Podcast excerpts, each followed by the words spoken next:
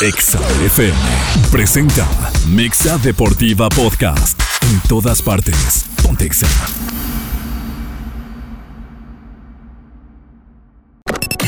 Nissan Grupo Begusa presenta. Las opiniones expresadas en este programa de radio son responsabilidad de quienes las emiten. No representan la opinión expedita de la empresa. A partir de este momento damos inicio a Mexa Deportiva. Mexa Deportiva. El círculo de análisis donde la pasión y la polémica se experimentan en. Carne viva. Beto Agüed, Francisco Chacón, Alejandro El Gallo García y Quique Cardoso. Al aire. Esto es Mexa Deportiva por Exa 93.5.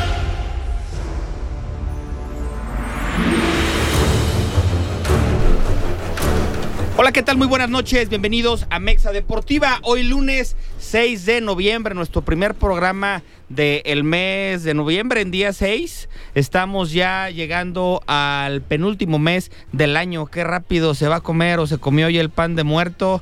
Eh, viene ahora el ponche, el Guadalupe Reyes y vámonos, se acabó el año. Dicen, dicen que es eh, pan de muerto. América eliminado en cuartos de final después del torneazo. Navidad y se acabó el año. A ver, a ver. Hasta, No seas hasta malo, tos- Beto. Hasta la tos le acabo de Sí. al gallo García. Bueno, un día como hoy, de 1887, en Glasgow, en Escocia, se fundaba uno de los clubes más añejos y más históricos de la Liga Premier de Escocia. Y hablamos del equipo del Celtic de Glasgow, un equipo eh, que también canta, por ejemplo, el You Never Walk Alone, un, club histórico. eh, entre sus múltiples figuras, seguramente recordará usted a Henry Clarkson, entre otros. Un día como hoy, también un 6 de noviembre, pero del 81, un pequeño y joven pitcher mexicano de nombre Fernando Valenzuela se convertía en el primer novato en ganar el premio Cy Young. Lo ganó el buen toro Valenzuela. Y en los cumpleaños, a destacar el de Josie Altidor, delantero estadounidense que viene a jugar aquí al equipo de Puebla. Teléfono en cabina 626-3820, WhatsApp 462-124-2004 y arranco pidiéndole que me mande sus mensajes acerca de qué opina de lo que está pasando con el equipo de la Trinca Fresera. Gana y arrasa de local a equipos de media tabla y hacia abajo, sale o recibe y, y tiene huesos duros de de roer y le cuesta mucho, mucho trabajo. Nueva derrota que vuelve a generar y sembrar dudas, pero quiero leer sus comentarios, quiero ver cuál es la opinión de usted como aficionado, evidentemente tendremos la nuestra, pero quiero ver cuál es el sentir del aficionado de la trinca. Y ahora sí, después de darle ese pedradón sin querer a mi amigo, porque hoy no es gallo, ¿eh? hoy, hoy no es gallo, hoy, hoy llegó un pavo real de, de apellido García, es el pavo real García, porque el América la verdad es que está, yo no veo quién le vaya a ganar, lo digo de verdad, eh, eh, dejando el chiste de lado, está jugando un nivel impresionante a nivel individual, a nivel colectivo. Entre quien entre, juegue quien juegue, esté Diego, no esté Diego, esté Julián, no esté Julián, esté Henry, no esté Henry. Todos entran, todos juegan bien, todos marcan gol, le sale todo a la América. La racha tendrá que alargar. Con esto te saludo, Gallo, ¿cómo estás? ¿Cómo estás? Buenas noches. Sí, como pavo real por América, pero también por los petroleros. Quiero decir, y, No, y pues, líder de grupo, ¿eh? Sí, sí, sí, sí, también. Oye, fíjate cómo, eh, quiero platicarles algo. En todos lados, Quique, se cuecen habas, ¿sí? En todos lados hay directivos estúpidos, ¿sí? Y perdón que no tenga otro, otro adjetivo, esto que les voy a contar. Resulta que viene una, un torneo tan eh, internacional, una justa deportiva internacional como son los Panamericanos, y entonces los directivos chilenos tienen solamente a dos porteras en, en su equipo de fútbol femenil, va- valga la redundancia, ¿sí? Y entonces les firman eh, un permiso, Quique, eh, a, sus, a sus clubes. El permiso, Paco, ¿tú crees que era hasta el día 31 de octubre? Tal vez no, ellas, eh, los directivos no confiaban tanto en sus jugadoras hasta el día 31 de octubre. Entonces resulta que Chile llega a la, a la final por la, por la medalla de oro y va a jugar el día 3, pero el equipo de Lyon de Francia, que juega su portera titular con Chile, dijo, no, regrésamela. Oye, pero vamos a jugar, lo siento mucho, el permiso es hasta el día 31. Ok, voy a meter a la segunda portera. La segunda portera aquí que juega en el Valencia. Y Valencia dijo, no, espérame, no es fecha FIFA. ¿sí? Aquí hay un, un, eh, un permiso que firmaste hasta el día 31. Y no tenían porteras para jugar la final, Paco. Entonces, una chica de nombre Coteu Rutia, una chica de 1.90, levanta la mano y dice... no, Guapa. guapísima, sí. De 1.90, imagínate, dije, yo le entro, yo le entro. Y se metió, la verdad, qué pantalones, mi querido Paco. A mí la mujer, todas las mujeres me encantan, me fascinan y merecen todo mi respeto. En verdad, por el simple hecho de ser mujer, merecen todo mi respeto. Pero esta chica, en verdad, señores, en verdad, mis respetos y mi admiración. Quédense con este nombre, María José Lacote Urrutia. Sí, sí, no Buenas existe- noches. Bueno, buenas noches a toda la gente. Eh, perdón, Beto, que me, que me meta en Sí, tu sí, sí. presentación, ya me la brinqué. Este, eh, efectivamente, nos mandaste el video, mi Sí. querido Gallo. Sí, hay un TikTok incluso de mucho tiempo, es, bastante largo porque tiene intervenciones destacadas esta, esta arquera. Pero fíjate lo que son las cosas, ¿no? Imagínate si esto hubiera pasado en México, hoy estuviéramos matando a la federación. Sí. De la pésima gestión. Pésima. Sí, pésima gestión de, de- de- del entendimiento de lo que es un torneo, ¿no? Sí. Pésima gestión de la gente en Chile. Te puedo interrumpir O sea, nada más. no, Mira, no, Beto, no ve, tienen perdóname. abuela, ¿eh? Claro, Paco. Primero, firmar un, un- un permiso hasta el día 31, ¿sí? Cuando la final es el día 3. Y la Claro. segunda, es una justa internacional, mi querido Paco. ¿No llevas a tres porteros? Claro. Y otra Solamente cosa, y- y, y- y también, o sea, la falta de convencimiento del directivo, porque en ese momento agarras un avión a donde lo tengas que agarrar y vas y te encaras personalmente con el directivo y le digo, a ver, espérate, o sea, entiende también cómo va a subir la carta de tu portera que juega la final de mis Juegos Panamericanos. Y si se lleva O la sea, medalla de oro. que- claro, o sea, qué falta de gestión ¿sí? en esta parte de, de- de la, de la gente de Chile, de los federativos chilenos. Y bueno, muy bien por esta niña que aparte, digo, levanta la mano y dice, yo me rifo. Sí. Y, lo- y lo hizo, me parece que bastante, cumplió bastante bien. Efectivamente, no se le veía técnica de portero, porque muchas de las, muchas de las este, atajadas, pues las hizo con los pies, ¿no? Pero ¿cuál es la labor de un portero? No, Yo le que no platicaba a. Beto. Que no te metan gol. Claro. Bueno, pues no te meten gol y ya. Y para terminar mi comentario, gracias mi querido Paco, las chicas seleccionadas de, de- de Chile, en el minuto, en el silbatazo inicial, Quique, se sentaron. Se sentaron en protesta, ¿verdad?, de tener a directivos tan estúpidos. Un minuto estuvieron sentadas y las chicas mexicanas, que son, sí, son las menos culpables. No fueron como Gignac. como tigres. Sí, como. Como tigres con, con, con, Con Veracruz. Veracruz. Veracruz. Buenas noches, Beto, Paco Gallo, justo como siempre, buenas noches. Sí, la verdad que anécdotas de- del equipo chileno, así como también ha ocurrido de la selección argentina femenil, de muchas cosas que, que decimos que luego México es el único país, pero incluso en Europa eh, pasan estas cosas, así que donde quiera suceden este tipo de situaciones. Y pues a ver, digo, por otro lado, sonríe de nueva cuenta Checo Pérez, aunque haya perdido el, cuart- el ter- el tercer lugar, pero de nueva cuenta se le ve una sonrisa al mexicano que le puede dar de confianza para el siguiente. Hay, de derrotas a derrotas y voy a hacer paralelismo con, con lo de los vaqueros de Dallas, por ejemplo. Cuando compites de esa manera hasta el final contra grandes rivales, te puedes quedar feliz de la vida. Qué carrera de Checo Pérez, qué batalla, qué piloto es Fernando Alonso, pero lo que se vio ayer, o sea, ¿habrá sido los mejores eh, momentos de la Fórmula 1 de esta No, temporada? Y lo más interesante, Beto, que hoy en día tú le pones en noticias de Fórmula 1 y no te aparece ni una de que ganó Verstappen. No, no, no. O sea, la noticia es el carrerón que dieron Checo y Alonso. En verdad, señores, aunque no te guste, por favor, No, no, métanse China a YouTube. La piel, ¿eh? métense a YouTube, por favor, métanse a YouTube y vean de, de- de la vuelta 55 a la 70. No necesitan ver más, ¿sí? Con esas 15 vueltas que vean, la velocidad con la que compitieron estos dos es una cosa de locos por el, el grado de concentración. En 15 De vueltas, no tocarse. eh, de no tocarse, el, eh, Checo, Checo Pérez, 15 vueltas estuvo atrás, menos de un segundo en todas las vueltas, ¿sí? Atrás de, de- De Alonso. del español Alonso. Y es el español Alonso, que sabemos, pa- para mí Alonso es el mejor piloto que hay hoy en día en la Fórmula 1. O sea, arriba de Verstappen, para mí. Para mí es mejor que Verstappen, trae, trae menos carros. Menos carros. Checo estuvo al nivel de Fernando Alonso y dio un carrero, no, no, no, no. Y nos hizo la verdad vibrar, lo que dice Beto, como mexicano, te, no, no ganó, no ganó porque, porque la meta no estaba 10 mi- metros después, porque si hubiera estado Fueron 10 metros centésimas. después, sí, por- Gallo, punto 5, centésimas. Imagínate nada más lo que es eso. 10 metros después la meta hubiera ganado Checo Pérez el tercer lugar, porque aparte era para el podio. Del primero y del segundo lugar, perdón Sí, sí, para, para Hamilton y perdón para Norris, nadie se acuerda. Verstappen y Lando. Sí. Perdón, este, Verstappen y Lando, nadie se acuerda. Hoy se acuerda del tercer y cuarto que fueron Checo Pérez y, Fernando Bueno, Alonso. hasta Helmut Marco, que normalmente le pega durísimo a Checo Pérez últimamente, lo felicitó y dijo, señora carrera. Al- eh, Max Verstappen dijo, por poco choco, porque volteé a ver la pantalla y ver lo que estaban haciendo. Eh, eh, verdad, ¿eh? O sea, se llevó todo. Y Fernando Alonso después se hace un, se dan un abrazo, que es aparte muy emotivo, porque Checo va a felicitarlo, ¿sí? Y Fernando Alonso lo voltea y le dice, oye, ¿sabes qué? No vuelvo a hacer esto porque yo, ya- yo no estoy en edad de hacer esto. Le dice Fernando Alonso con una experiencia y un colmillo. No, no todo. Le ganó a puro colmillo, la verdad, Checo Pérez, que le hizo extraordinariamente bien.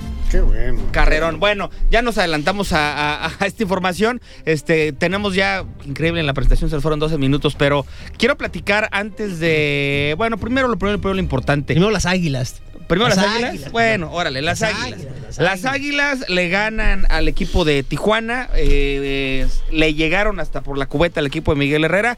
Termina haciendo la diferencia la expulsión de Balanta, sí. lo cual definitivamente a Miguel Herrera le da un pretexto ideal. A él le gustan mucho Le los pretextos. hablar de los árbitros. Él, él no Hay habla de que el América. ¿eh? Claro. Sí hay elementos. Eh, p- Pero a ver, el América ya, ya era superior completamente al equipo de Tijuana. Y a media semana América también le gana al San Luis. Hablábamos el programa pasado y te decía Gallo 6 de 6.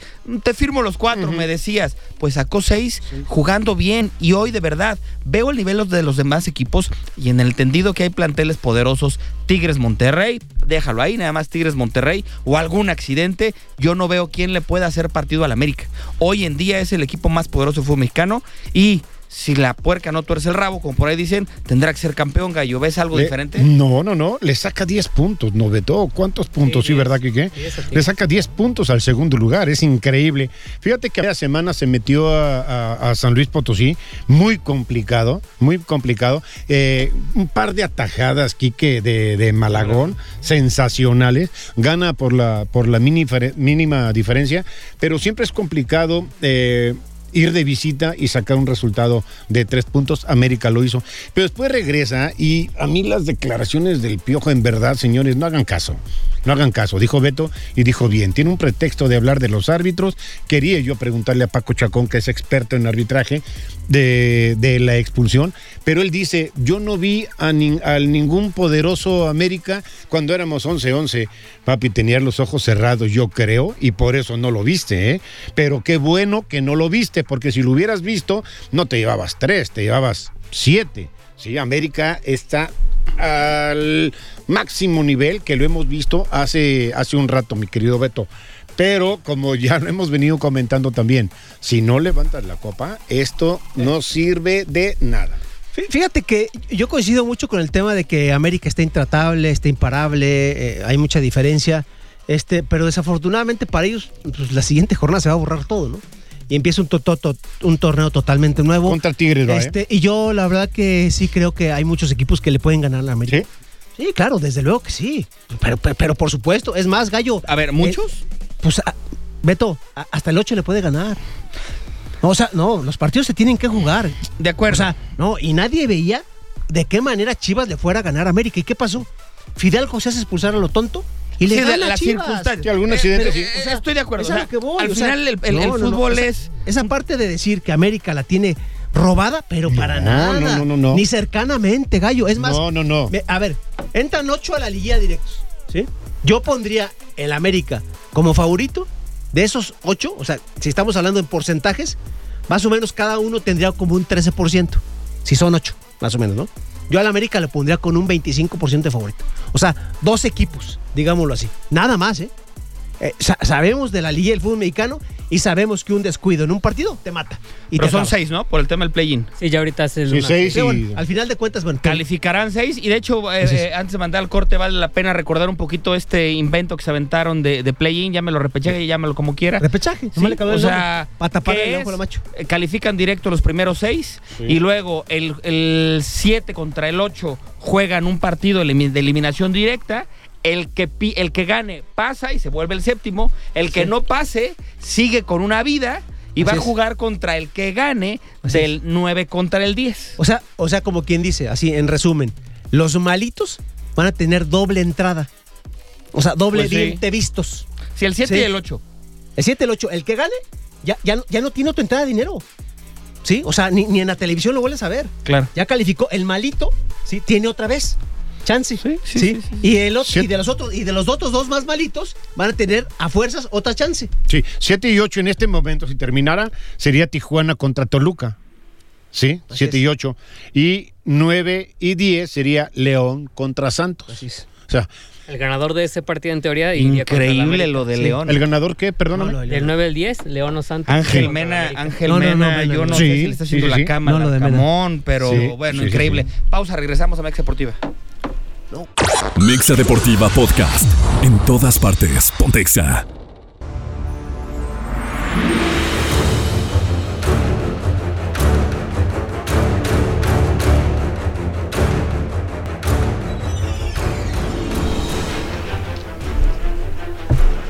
Estamos de regreso en Mexa Deportiva. Bueno, pues vamos a continuar con toda la información porque la Liga MX sigue teniendo mucho de qué hablar. Este, amigos de Cruz Azul, les voy a platicar una historia. Están eliminados, ¿eh? O sea, estamos eliminados. Este, matemáticamente no, porque por ahí el día de mañana se están jugando Puebla y Tijuana, esa alineación indebida. Qué güey. Entonces, Mañana donde, donde sí. le quiten los puntos al equipo de Puebla, Cruz Azul vive De Tijuana. a Tijuana, vive si se arma una combinación de resultados de risa. Entonces, pues sí, todavía tienen creo que una vida. No, no, no. Pero díganle a Joaquín Moreno que cuando te estás jugando el todo por el todo, tienes que salir a buscar el todo por el todo y no a buscar que no te gane Chivas, ¿no? O sea, Pero Beto, ¿qué, qué, qué le pasa a Cruz Azul en verdad? Contra Tigres en el 93 pierde el partido.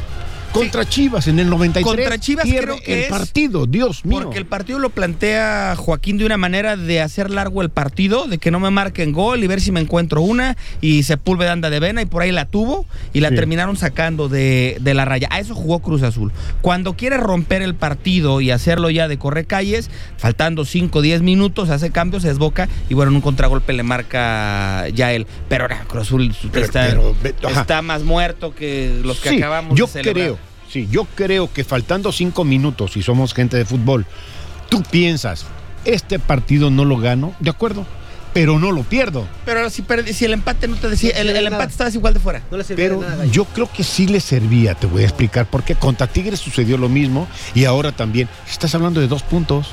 Y si mañana sucede, ¿verdad? Que el TAS le da los puntos Eh, claro. al, al Puebla, bueno. O Pues- sea, le- tú dices esperanza, ¿no? Bueno. Mira, al final de cuentas eh, dicen que la liguilla es la fiesta grande del fútbol mexicano, ¿no? Y tienes que invitar a la fiesta a los que mejor se importan. Sí, señor. Pero Azul es muy mala copa, no se le da la copa, entonces no tiene a qué ir y que esté fuera es, es un alivio. Bien, yo quiero recordarles que no te pierdas la Expo Agroalimentaria Guanajuato del día 7 al 10 de noviembre, ya empieza el día de mañana. Nissan me gusta estar ahí presente para ofrecerte las mejores soluciones de movilidad y transporte agrícola. Visítanos en el stand E636 con promociones dignas de agroalimentaria. Te, invi- te invitamos a descubrir todas las innovaciones que se tienen para el campo. Ven, conecta con los expertos. La Expo Agroalimentaria es el lugar donde la industria agrícola se une y ahí estará Nissan Begusa. Te esperamos. Beto, Bien, sí. eventazo, va a estar Ni- Nissan, ¿eh? Eventazo la Expo Agroalimentaria. Siempre. Un eventazo a nivel mundial. Cada año, ¿eh, Paco? A nivel mundial, ¿eh? Cada, cada año, incluso fíjate, eh, eh, incluso cuando fue la pandemia, que estuvo cerrado, Claro, claro. fue muy complicado, ahí Claro. siguió estando Begusa, no, no se bajó del No, y barco. felicitar a la gente también de la Expo Agroalimentaria porque la verdad que hace un aventazo. Eh, Es la expo más grande de Latinoamérica, Gallo. Somos muy afortunados, Sí, mi querido que Paco. Son muy afortunados. La tenemos aquí, que- sí. De que gente viene, viene gente de todos lados. Estoy de Te acuerdo. guste o no el campo, yo, le- yo invito a la gente a visitarla. Sí. Sí, porque, porque la verdad que te vas a divertir. Sí. O sea, hay muchas exposiciones Sí, muy, sí, sí, muy sí, sí. agradables. Y bueno, no sabía que estaba en Nissan, pero qué padre, ¿no? Felicidades, sí. Quien, qui- quien vaya y se dé una vuelta y aparte se compra un carro. Sí, felicidades a Begusa, claro. Y se da, ¿eh? No sabes Sí, cuándo, pero sí, se da. sí, claro. Se da. Bueno, a ver, este tema de los super petroleros del Salamanca, de mi amigo El Gallo. García. Eh, van, les cambian la sede donde tienen que jugar, los mandan a jugar a San Miguel Allende, muy bonito por cierto, pero la cancha no tanto porque la es, segunda, ¿eh? es sintético y, y batalla el equipo de petroleros, pero se trae 2-0 y se trae 4 puntos, Gallo, que bien lo platicabas antes, son oro molido porque el equipo se afianza en el primer lugar del grupo, empata en puntos al equipo del Inter y ahora juegan el día Sí. viernes uno contra dos, Salamanca contra Inter, empatados en puntos, un, un- contra Racing, Racing, perdón. Racing. Este, y bueno, un muy buen partido el que se viene para allá. ¿Racing de qué? Racing, eh, Racing Sporting- Porto Palmeiras. Porto Palmeiras, En realidad sí. es de Boca Va de ser- Veracruz. Va a, ser, va a ser un partidazo, ¿eh? Partidazo. Los dos equipos tienen 34 puntos, sí, están en primer lugar. Este, por diferencia de goles, los petroleros avanzan. Eh, Paco nos decía que es una fiesta la, la Liga Premier. ¿Saben ustedes que el jueves en la noche nos avisan que el partido se juega en San Miguel Allende? En, Y el eh, domingo. el domingo a las Porque 4 era de sábado, la ¿no? tarde. sí, es que había una duda, había una duda si se jugaba en San Miguel o si se jugaba en Irapuato también, ¿eh? Sí, eh, podía existir la posibilidad de que se jugara aquí el, el domingo. Hubiera sido sensacional, obviamente, ¿verdad? Pero bueno, viajamos a San Miguel Allende, una cancha muy grande, muy, muy grande y de pasto sintético. Qué complicado se- el partido contra el Inter de Querétaro que dirige Aquivaldo Mosqueda. Es muy, muy complicado. Pero lo que yo me di cuenta, amigos, que eh, Inter de Querétaro tiene cinco puntos, no refleja absolutamente nada de lo que sucede en la cancha, ¿eh? En la cancha se vieron muy bien estos muchachos. Tal vez se vieron muy bien porque el equipo de petroleros dejó de hacer algunas cosas y la cancha, qué difícil es jugar, en verdad, qué difícil. A lo mejor en el fútbol 7, Paco, que tú eres experto en eso, a lo mejor, ok, se, se puede jugar, pero una cancha grande, complicadísimo, el balón te bota, este, te rebota en las piernas, qué difícil en verdad. Y mira, la intención de nosotros era ganar por diferencia de dos goles y se consigue. Pero mira, Gallo, o sea, es muy interesante lo que dices. O sea, ¿por qué? Porque vas contra el último general. Sí. Regularmente los muchachos se sobran. Esa es la realidad. Así es. O sea, el futbolista se sobra y dice, bueno, vamos contra el último, vamos a cancherear, etcétera, etcétera. ¿Sí? Al final de cuentas, la cancha sintética es para los dos. Sí. O sea, no, o sea, porque ellos tampoco están acostumbrados a jugar, a jugar en esa cancha. ¿Sí? Y creo que muchas veces, lo hemos mencionado en este programa, que el tema del ímpetu y las ganas, ¿sí? Eh, te, te pueden ayudar a resolver muchas carencias técnicas que puedas de tener o como conjunto o, co- o como o como este grupalmente. ¿sí? Si cada quien hace lo suyo en el, del tema interior anímico y, y meterle con todo, que fue lo que pasó con Querétaro, ¿sí? este, exponecías tu nivel futbolístico. ¿sí? Y al contrario de Salamanca, si Salamanca sale sobrado, sale con, eh, aunque tenga mejores futbolistas y aunque tenga un mejor fútbol ma- mucho más equilibrado, al final de cuentas no se demostró en la cancha lo que pasa efectivamente en la tabla, en la tabla general. O sea, hay un abismo entre lo que pasa con Salamanca abismo. y Querétaro. Al final de cuentas, es mejor hacer un análisis con la victoria en la bolsa, Sí, ganando, claro. a con, a con un análisis perdiendo, ¿no? Así o es. empatando o no trayéndote el objetivo. Así El es. objetivo era traerse cuatro puntos, se los trajeron y aquí, no, o sea, no es por eh, de- decirlo de hoy. O sea, nosotros lo dijimos hace tres meses que iba a empezar esto, ¿sí? Que siempre iba a ser la referencia Irapuato-Salamanca, ¿sí? Hoy en día, la referencia Sal- Irapuato-Salamanca hay un abismo de 12 puntos entre uno y otro equipo, que son muchísimos Faltando puntos. tres partidos. Salamanca es primero, ¿sí? Irapuato es séptimo de la, de la tabla. Este, esperemos que Irapuato, porque aparte de la, de la posibilidad de calificar a no calificar, Irapuato está en una tablita. ¿eh? ¿Por qué? Porque Irapuato es séptimo con 22, ¿sí? Y el noveno, ¿sí? Es Escorpiones Fútbol Club con 21. No, y O sea, Irapuato entonces- toca jugar entre ellos. recibe y recibe a Cafetaleros de Chiapas. Así es. Que es un buen equipo, que lo dirige el Piti Altamirano, que de hecho está arriba de la tabla que el equipo de Ganó Petroleros. A, a Deportiva Venaz. O sea, e- es decir, viene un sinodal difícil para el equipo de la Trinca y hablando de eso, sí creo que tiene que hacerse muchos planteamientos. Pude ver el partido en la transmisión contra este equipo de, del Racing. Un buen equipo de fútbol. El primer tiempo dominó por completo al equipo de Irapuato. Irapuato no sabía salir. Terminaba tirando pelotazos o esperando que Fernando Vázquez hiciera algo muy pegado a la banda, siempre muy solo. Eh, fue superado ampliamente. Al final de cuentas, solamente se va perdiendo, perdón, se van 0-0. Viene el segundo tiempo, recibe, se van 1-0 abajo, ¿sí? Y busca con todo hasta que recibe el gol del empate. El Irapuato sale a jugar. Hasta que recibe el gol del, empa- del- del empate, de, perdón, el 1-0, el Irapuato como que se suelta a las, am- a las amarras y dice, bueno, pues ya tenemos que jugar un poquito más. Se suelta, va, logra empatar con más garra que fútbol y en la jugada siguiente prácticamente nuevamente una desconcentración defensiva, le hacen el dos goles por uno. Prácticamente como si se hubiera Casi jugado final, al son, sí, al son que el equipo eh, del Racing hubiera querido. No metió más goles el equipo del Racing porque no fueron contundentes. Repito, se fueron solamente 1-0. Empata la trinca, pero si ya empataste, no jugando nada bien al fútbol. Carambas, concéntrate atrás para que no te saquen de la bolsa el partido como fue. ¿Cómo lo viste, Quique? Sí, la verdad que eh, creo que la defensa es lo que tiene más débil el equipo de Irapuato. En esta ocasión incluso hasta el portero Magaña fue el que tuvo por ahí algún descuido, no, no se saca bien el balón y desde ahí se deriva la jugada donde a la postre me parece que los dos laterales, tanto el izquierdo como el derecho, estaban totalmente perdidos y es ahí de cuando se pierde la marca y lo aprovecha perfectamente bien el equipo de Veracruz. Ahora, la verdad es que yo veo a la trinca. O sea, es, es- lo que voy a decir pues, puede sonar una verdadera tontería.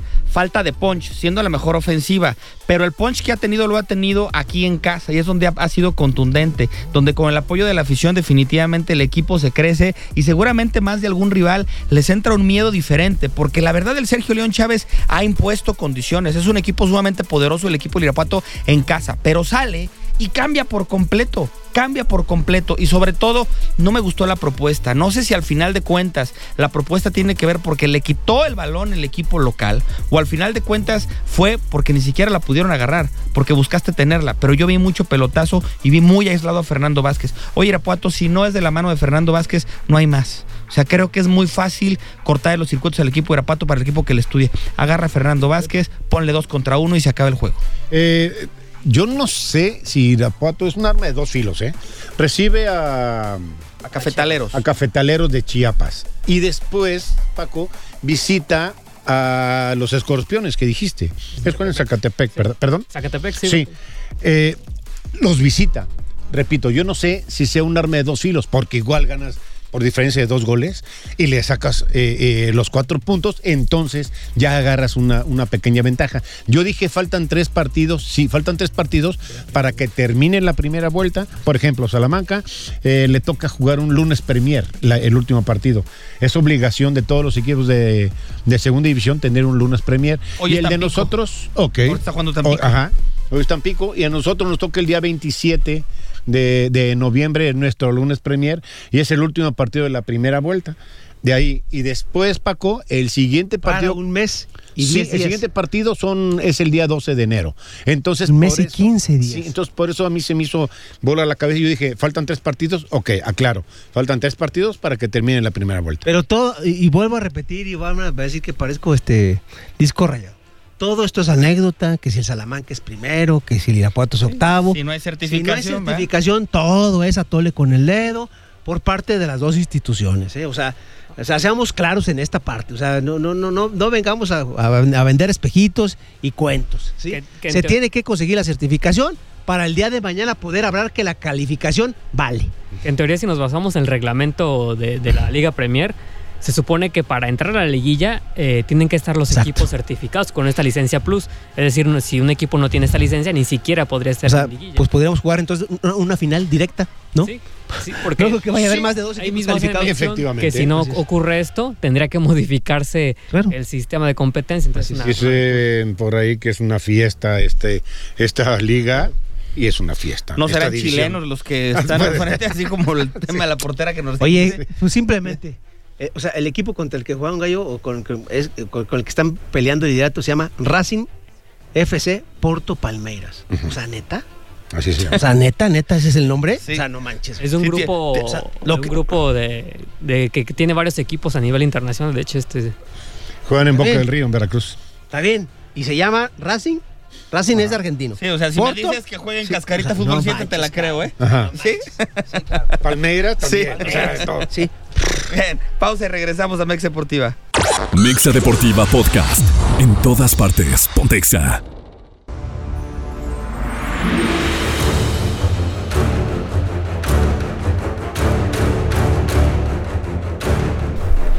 De regreso en Mexa Deportiva, vamos con toda la actualidad del fútbol internacional. Mexa Deportiva Internacional con Carlo Vanegas por XFM 93.5.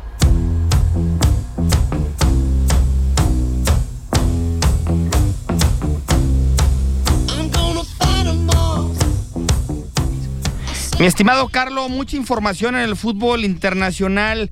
Lo, lo que es el fútbol y, y de repente las circunstancias, ¿no? Eh, hace algunos días eh, todo era felicidad y, aplausos con Santi Jiménez. Y hoy no es que no lo sean, pero definitivamente reciben sus primeras críticas fuertes por una falla ridícula de un penalti a lo Panenka. Penaltis que cuando los metes dicen que qué gallardía, qué valor, qué temple y qué talento, pero cuando los fallas te ves ridículo. Le pasó a Santi Jiménez y le pegaron con un tubo. ¿Cómo estás? Muy buenas noches. Hola, ¿qué tal, Beto, amigos?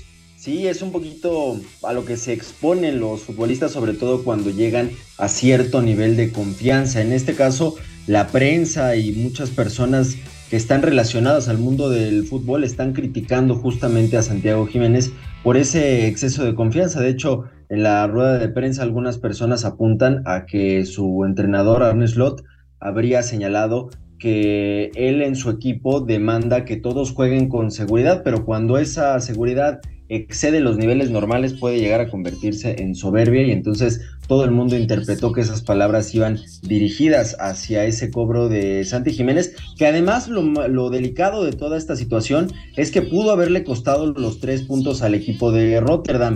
En el momento en el que le toca cobrar el penal al inicio de la segunda mitad, estaban empatados a un gol.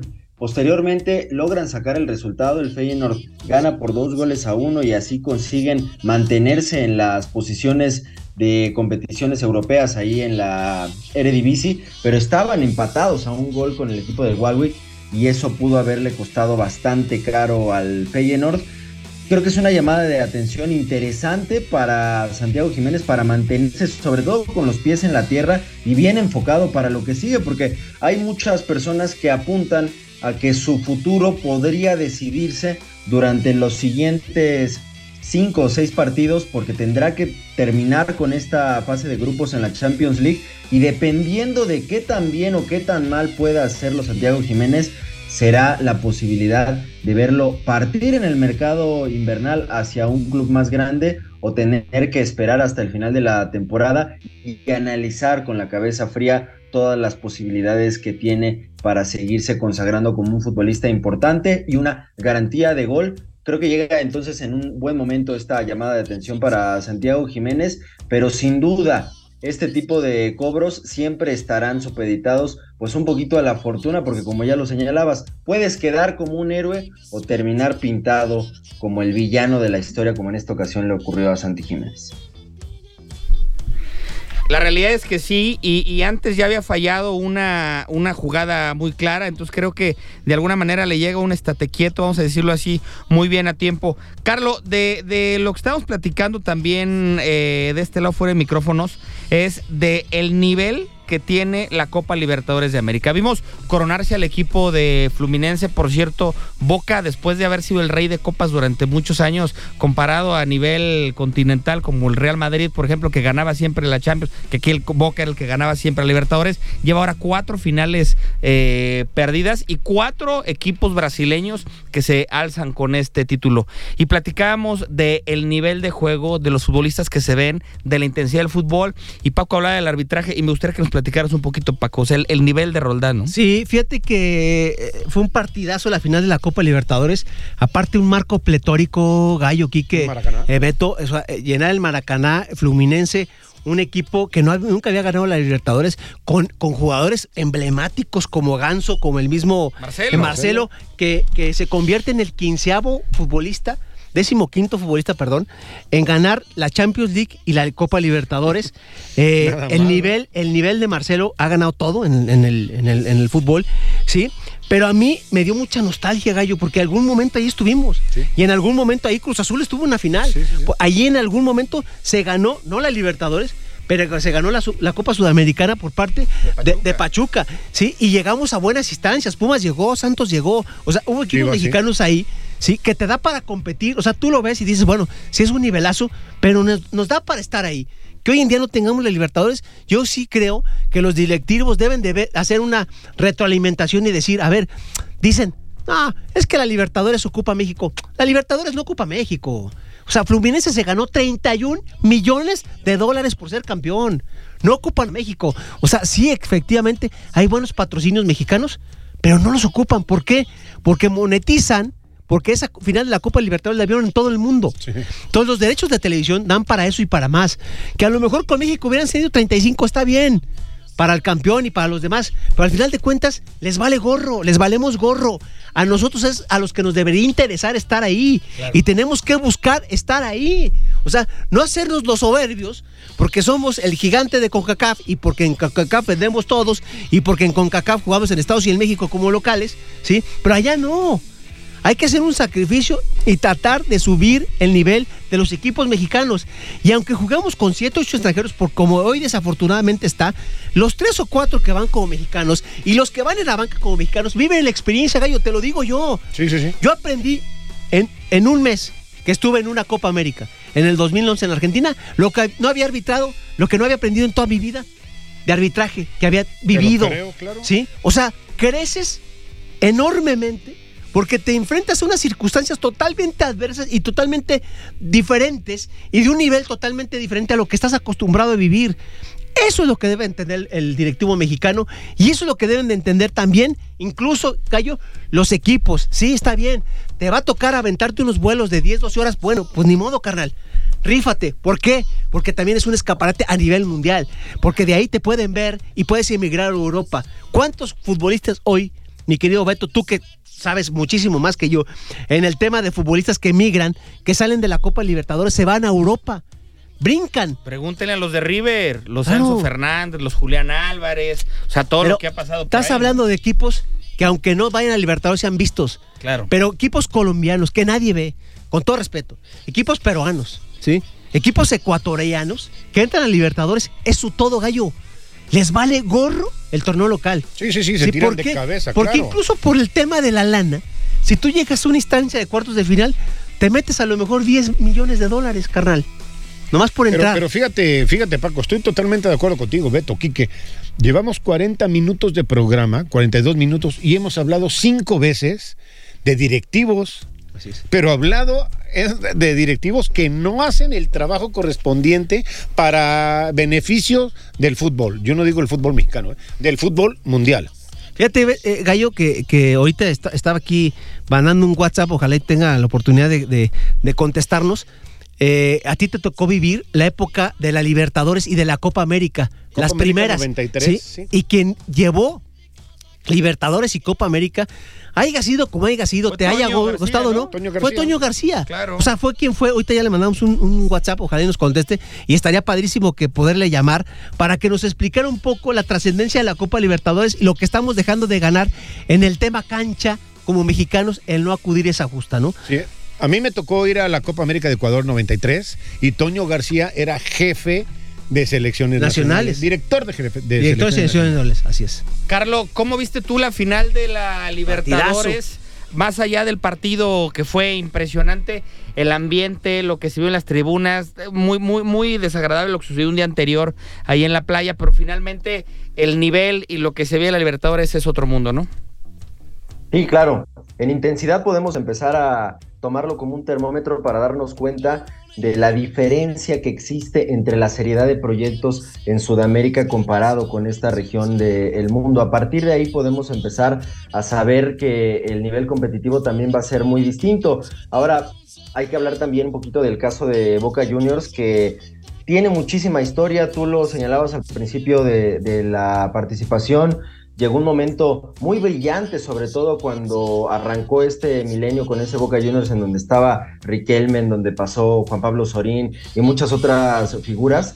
Y poco a poco se ha venido cayendo el fútbol argentino y también se ha venido cayendo esa jefatura eh, a nivel continental que tenían sobre el resto de los equipos. Tan es así que este Boca Juniors llegó después de haber accedido a todas las rondas finales a través de la vía de los penales. Lo hizo frente al Nacional en la ronda de octavos de final.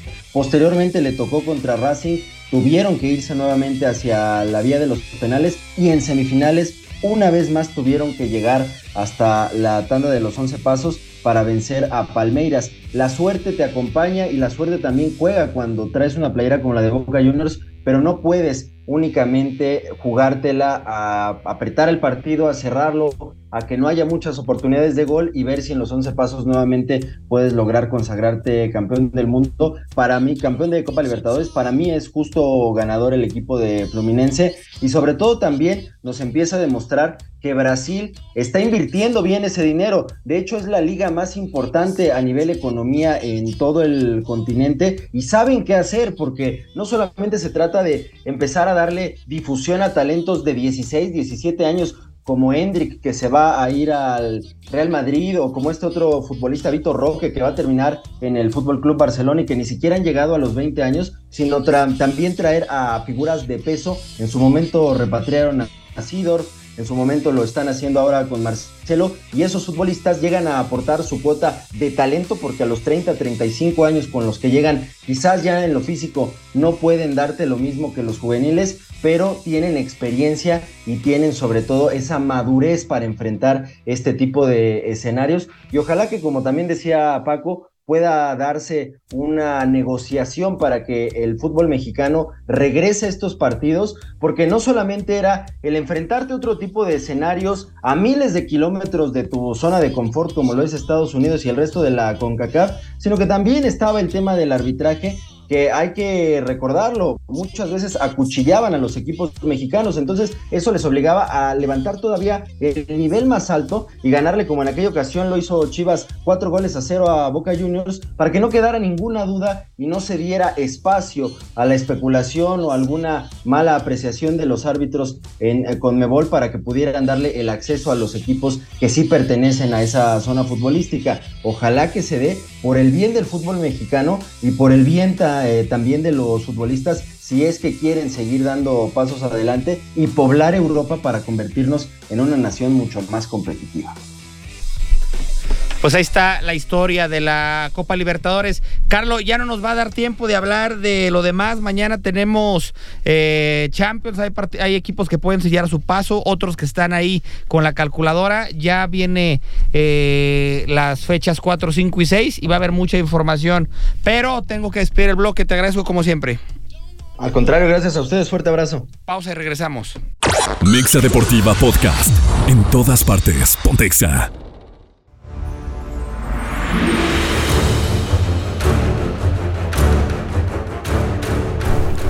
Bien, estamos de regreso en Mexa Deportiva. Quiero darle salida a varios mensajes que nos llegan aquí al WhatsApp.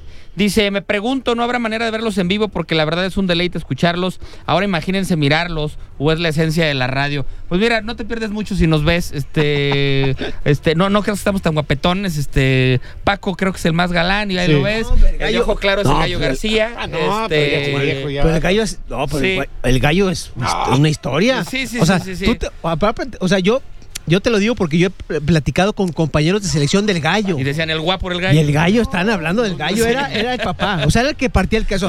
o sea, decía, el, gallo se paraba como gallo, como eh. gallo decía, bueno, ustedes pollos tienen chance de esto. No, no, no. Pero, hace 20 años. Entonces, bueno, vamos a ir al pelado que nos ponga aquí unas camaritas y, y, ver si podemos llevar la radio en vivo. Y bueno, Para que Campos diga que tiene un ego más grande que, que Acapulco, ¿sí? Que el gallo estaba más guapo que él ya con eso te digo todo, ¿no? Eran compañeros de cuarto, ¿no? Sí, claro, dos años tuve la fortuna. Campos. Tuve la fortuna de que Campos fuera mi compañero, claro. Otro mensaje que llega dice, respecto a la trinca, los jugadores ya los agrandan mucho, andan muy sobrados dentro y fuera del campo. ¿Quiénes son? Empezando por el técnico, deberían aterrizarlos y hacerles ver dónde están. Otro comentario que nos llega dice, un equipo que busca algo importante no puede tener solo un triunfo de visita y no ganarle a todos los equipos que están arriba de ti. René Delgado, saludos. Y otro es un audio que voy a pasar rápidamente al aire. Nos pregunta acerca del tema de Cruz Azul y esta que te la responda el Gallo o Paco Chacón, cualquiera de los dos. Dice.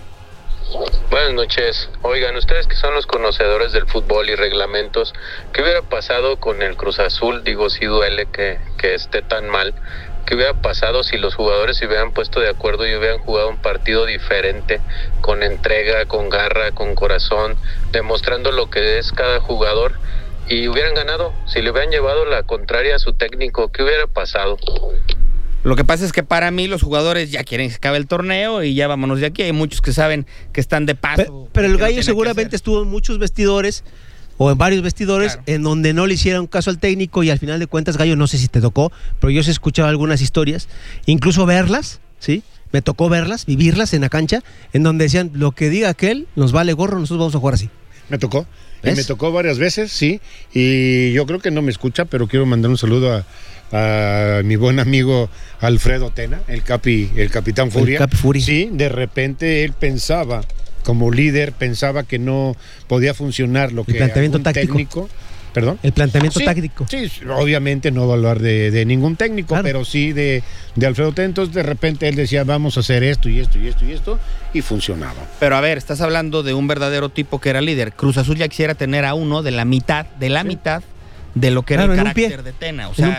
Cruz Azul Sí, voltea sí, a saber y todos una bola de medrosos, de tipos que no tienen carácter, de que el único que se siente, no sé quién le ha dicho, Salcedo. De verdad, Cruz Azul está, está muerto. Y, y- y qué bueno que salió el tema también, perdón que te interrumpa. Beto, el tema de los muchachos que se agrandan en el Irapuato. Digo, con todo respeto, si uno de los muchachos, cualquiera, el que me digas, se, se planta mañana en la, en la Plaza de los Fundadores sin el uniforme del Irapuato y pasa caminando, no creo que le pidan una sola foto Claro. y nadie lo conoce. ¿eh? O sea, por favor, con todo respeto, señores de Irapuato, jugadores de Irapuato, jugadores de Salamanca o jugadores de donde sea, Sí, de la segunda de la división, división, ¿eh? no existen, señores. No existen. Yo no son absolutamente nadie. O sea, por favor. O sea, si alguien se quiere agrandar de alguna de las instituciones que nos toca comentar acá, señores, nadie lo reconoce, por favor. Paco, es segunda división, ¿eh? Es segunda división. Si alguien, yo no hablo de Irapato, Salamanca, este, de, de Palmera, el que sea. Si alguien de segunda división se agranda, imagínate No nada manches. más cuando llegue a primera división No, o no. sea seleccionado nacional, te agarra de los hombros, te voltea y te da una patada en las nalgas sin problema, ¿eh? Y, y- y mira que voy a poner un ejemplo a lo mejor crudo y de un cuate que quiero mucho.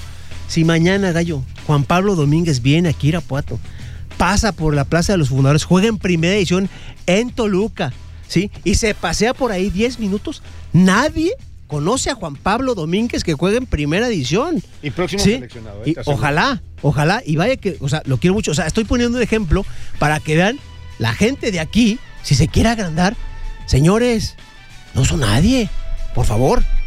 Bien, pues vamos a hablar ahora sí de No Todo es Fútbol. Ya platicamos en algún momento del tema Checo Pérez, Quique. Eh, a ti no te pregunté, ¿viste la carrera? ¿La vibraste de la misma manera?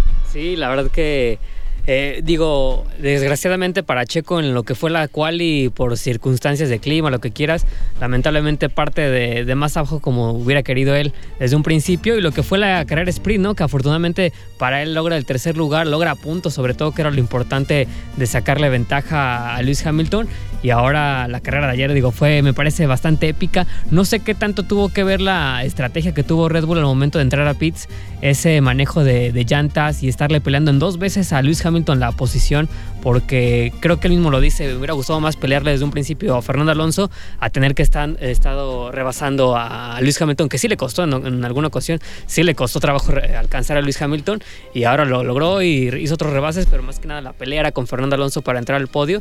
Y bueno, qué decir, ¿no? El momento en el que están las S y uno hace el pase y Checo hace ya ese pase definitivo, ya ella ya quería que, que fuera un cohete, ¿no? Checo Pérez para que se le despegara. Lamentablemente no se le pudo despegar porque si vienen las S, digo, uno puede ganar la, la- la posición por afuera y el de o por dentro y el de por dentro tiene la ventaja y viceversa, ¿no?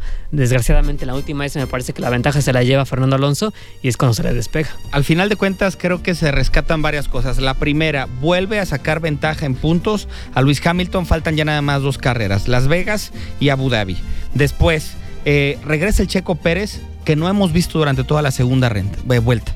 Regresó un Checo Pérez concentrado, un Checo Pérez piloto, que es lo que sabe hacer, un Checo Pérez de manos seguras, el Checo Pérez que necesitamos todos los mexicanos que nos gusta el automovilismo a manos de Red Bull.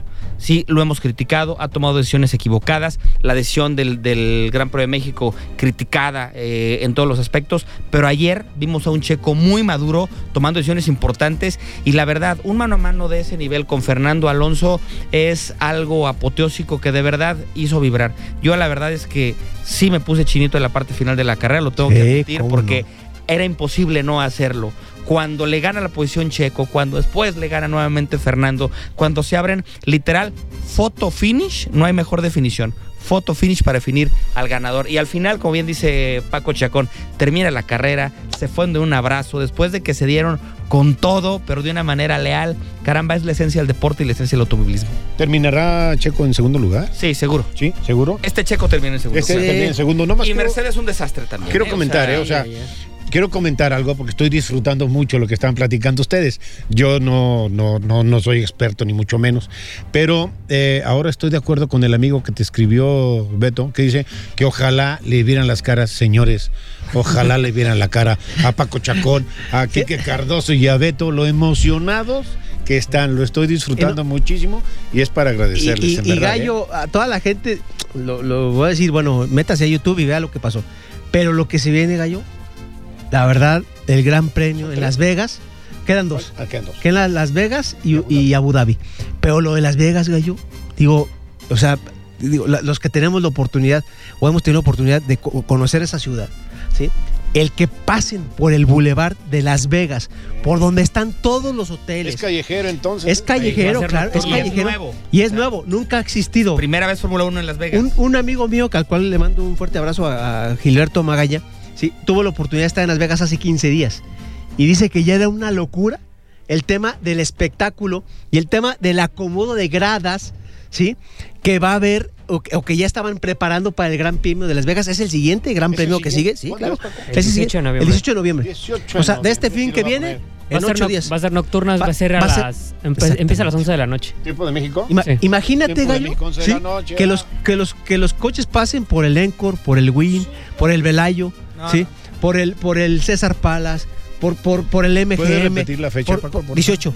Para- por- agéndalo, ¿sí? Sí. Para que no se te vaya a ir la, la onda, Gallo. Pon una alarma, pon una alarma. Sí, sí, sí, lo voy a hacer. Para que lo veas. 18. Porque me parece que este Gran las 11 de Premio, Gallo, va a empezar a marcar un tema de una era diferente en la Fórmula 1, al tema mucho más espectáculo. ¿Sí? Primero, por el horario. ¿Sí? Y después, ¿te imaginas nada más lo que va a hacer pasar los carros a 350, 340 kilómetros por hora por el Boulevard Central de Las Vegas? Después se van por atrás, o sea, por atrás del MGM y toda esa parte de atrás, ¿sí? A regresar por de este lado. O sea, digo, la neta, o sea, nadie sabemos qué va a pasar porque es un gran premio nuevo, pero creo que va a ser un espectáculo y una locura lo que vamos a vivir ese día. Y yo nada más para que se termine de animar, ¿eh? Ese fin de semana hay puentecito, papá. O sea, O sea, no para, los que tienen Sí. varo que vayan o que O sea, bueno, para los que quieran ir que vayan, pero para los que los vayan a ver en su casa pueden echarse un refresquito Bien tranquilamente sin que al otro día tenga que ser San Sí, Lunes, claro. porque ya Sábado está. 18 a las 11 de la Sí, noche. sí, sí, tienes fin de semana largo. Bien, vamos a hablar rápidamente de NFL antes de terminar el bloque. Varias conclusiones de esta semana nueva. La primera, juegazo entre el equipo de Miami y el equipo de Kansas. En el papel fueron a jugar a Frankfurt, en Alemania. Primer juego ahí. Desde las 8 de la mañana, el primer juego, como bien dice Quique. Caramba, el equipo de Miami nos ha encantado, tiene un potencial ofensivo impresionante con Warhol, con Hill, con Tua Tagovailoa, Quique, pero al final, cada que juega con equipos poderosos, le dan un par de coscorrones y le dicen, niños, todavía están muy chiquitos, todavía nos pongan con los grandes, gana el equipo de Kansas 21 a 14, lo tenía 21-0. Sí, le falta ese crecimiento al equipo de Miami para poder pensar en cosas grandes, en meterse a un Super Bowl. Y eh, en esa cuestión, aprovechando el equipo de los Kansas, eh, haciendo como que más nivelado el equipo, porque si bien ah, tuvo la derrota la temporada la semana pasada, pero retoma este camino y es el- lo que tiene que hacer es balancear al equipo, porque en una ocasiones tiene mucha ofensiva, pero la defensiva lo que termina matando. De este partido destaco, hay un fumble para, eh, sobre Tyreek Hill, que fuera ex compañero del equipo de los Kansas City Chiefs. Pierde la pelota, gana la defensiva y en una jugada donde van hacia el frente alcanza a Tyreek Hill y se voltea el defensivo del equipo de Kansas y hace una reversible hacia atrás, una jugada de la defensiva con unos tintes de ofensiva buenísimos y se pone 21 a 0. También paliza del equipo de los Ravens 37-3 al equipo de los Seahawks, los que de verdad son una lágrima y ahora pierden por toda la temporada a su coreback, son el equipo de los Gigantes de Nueva York, pierden 36 con el equipo de los Raiders, Daniel Jones pierde toda la temporada, ligamento cruzado, meniscos, lesión dolorosísima de este jugador y se quedan sin mariscales de campo el equipo de Nueva York porque el suplente también está en la lista de lesionados. Entonces, vaya complicación. Los que se vienen cayendo de a poco es el equipo de los Bills, también Pierden ayer en el Sunday Night con el equipo de los Bengals. Buen partido de Joe Burrow. Y el partido que para mí se llevó la jornada es el equipo divisional, duelo divisional entre los Vaqueros de Dallas y el equipo de las Águilas de Filadelfia. Gana el equipo de las Águilas 28 a 23, pero a diferencia de aquel encuentro donde a los Vaqueros les enseñaron hasta la matrícula el equipo de San Francisco, Vaqueros compitió, tuvo el encuentro hasta el final. Buen partido de, de Dak Prescott para mí, muy buen partido de Dak Prescott. Y ahora fueron los corredores y los receptores quienes no le ayudaron. Hay una recepción de Shoemaker donde termina tocando down antes de recibir. Hay una conversión que no hacen. Creo que el equipo de Dallas ayer pudo haber sacado el partido bien en grandes decisiones y si le toca cinco minutos más, bueno, un minutito más, termina sacando el partido. Los vaqueros, perdón, los 49 de mi Paco descansaron, les viene muy bien porque Sí, vienen porque una vienen de, de dos derrotas consecutivas. de crisis hacia abajo, pero la NFL empieza a agarrar más o menos forma, ¿no? Sí, yo nada más para cerrar, eh, Beto, me gustaría comentar lo que pasó en Cancún, el último torneo de la WTA. Eh, desafortunadamente fue un torneo deslucido. eh, las jugadoras quejándose de las instalaciones, quejándose de la cancha, eh, mucha lluvia, mucho Lluvia. viento, gallo, y ojo, eh, un torneazo, eh. Lo, la- O sea, lo mejor la- de lo mejor. los del mejor de lo mejor del tenis femenino estuvo en México, en Cancún. Desafortunadamente no tuvo la, dif- de- la difusión. Tuvimos gradas, incluso me parece hasta vacías en algunos momentos, ¿sí? En donde, oye, Gallo, ver a Zabalenka en México, imagínate Sí, nada sí, más. sí, sí, sí, un o sea, encanto, claro. pero desafortunadamente, fíjate que las, las, las, este, tenistas venían cansadas, no demostraron su mejor tenis, esa es una realidad. Entre ellas, Zabalenka, que perdió en semifinales, con la que fue a la poste la, la campeona Iga Swiatek, que gana a Jessica Pegula 6-1, 6-0 en una final de la WTA. Esto no se ve, esto no pasa regularmente. Que, que solamente la, la tenista estadounidense haya hecho un punto en estos dos sets. Me parece que habrá muchas cosas que corregir, porque este torneo no se puede, este torneo se, se hacía en Singapur. ¿Te acuerdas, eh, Quique? Y que, y que, y que se México se lo gana a Singapur. ¿sí? Y que ojalá y que mejoren las condiciones para las tenistas, para que las tenistas vengan con ánimo, porque ojo, entrega puntos, obviamente WTA, ¿sí? Pero pareciera que las tenistas habían venido a México forzadas. Sí, y esto no puede pasar. ¿no? Pegula, Pegula llegó a la final, creo que tiene Pegula. problemas económicos, creo ella. Sí, se, se Sí. le falta varo. Sí, el papá, es el por- papá es es por dueño eso. de un equipo de, de, de los Bills de. Búfalo. Entonces, los Bills. sí, como que no tenía para el avión. Entonces esto- tuvo que hacer unas rifas Para y por, eso, y por eso llegó sí, sí. descontrolada, desconcertada. Sí. Así es. Oye, a ver, el pelado nos quiere despedir con súbele. Te podría jurar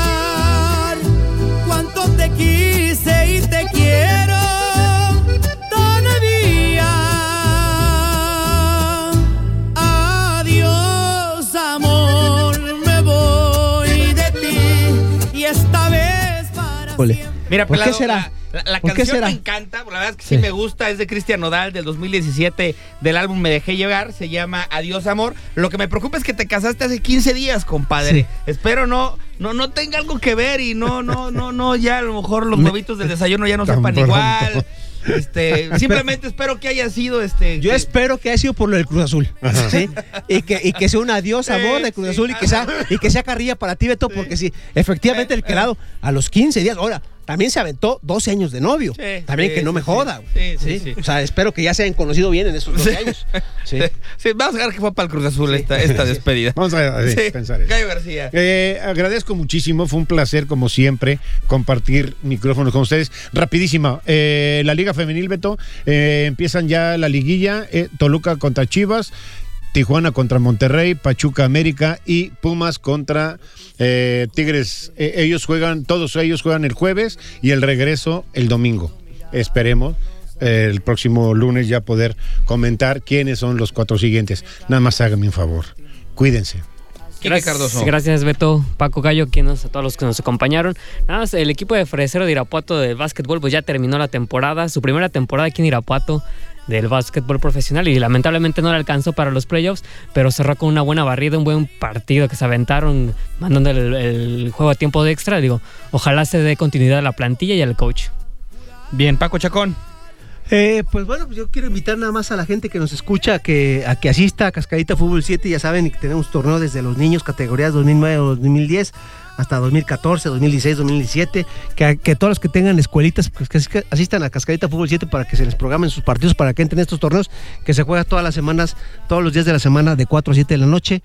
Y bueno, pues un saludo para toda la gente y tenemos un comp- compromiso para escucharnos aquí en Mexa Deportivo el próximo lunes, como siempre en la hora habitual, 8 de la noche. Bien, pues esto fue Mexa Deportiva. Yo soy Beto Agüed. Pase una excelente noche. A olvidarte porque me fallaste.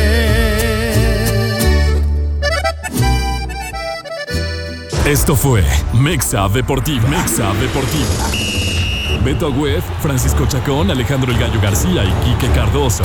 Dejan los micrófonos para esperarte el próximo lunes con el análisis deportivo más completo del cuadrante.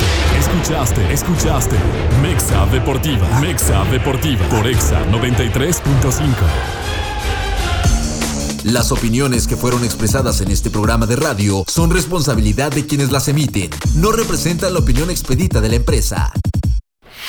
Mexa Deportiva fue presentado por Nissan Grupo Begusa. Exa FM presentó Mexa Deportiva Podcast. En todas partes. Pontexa.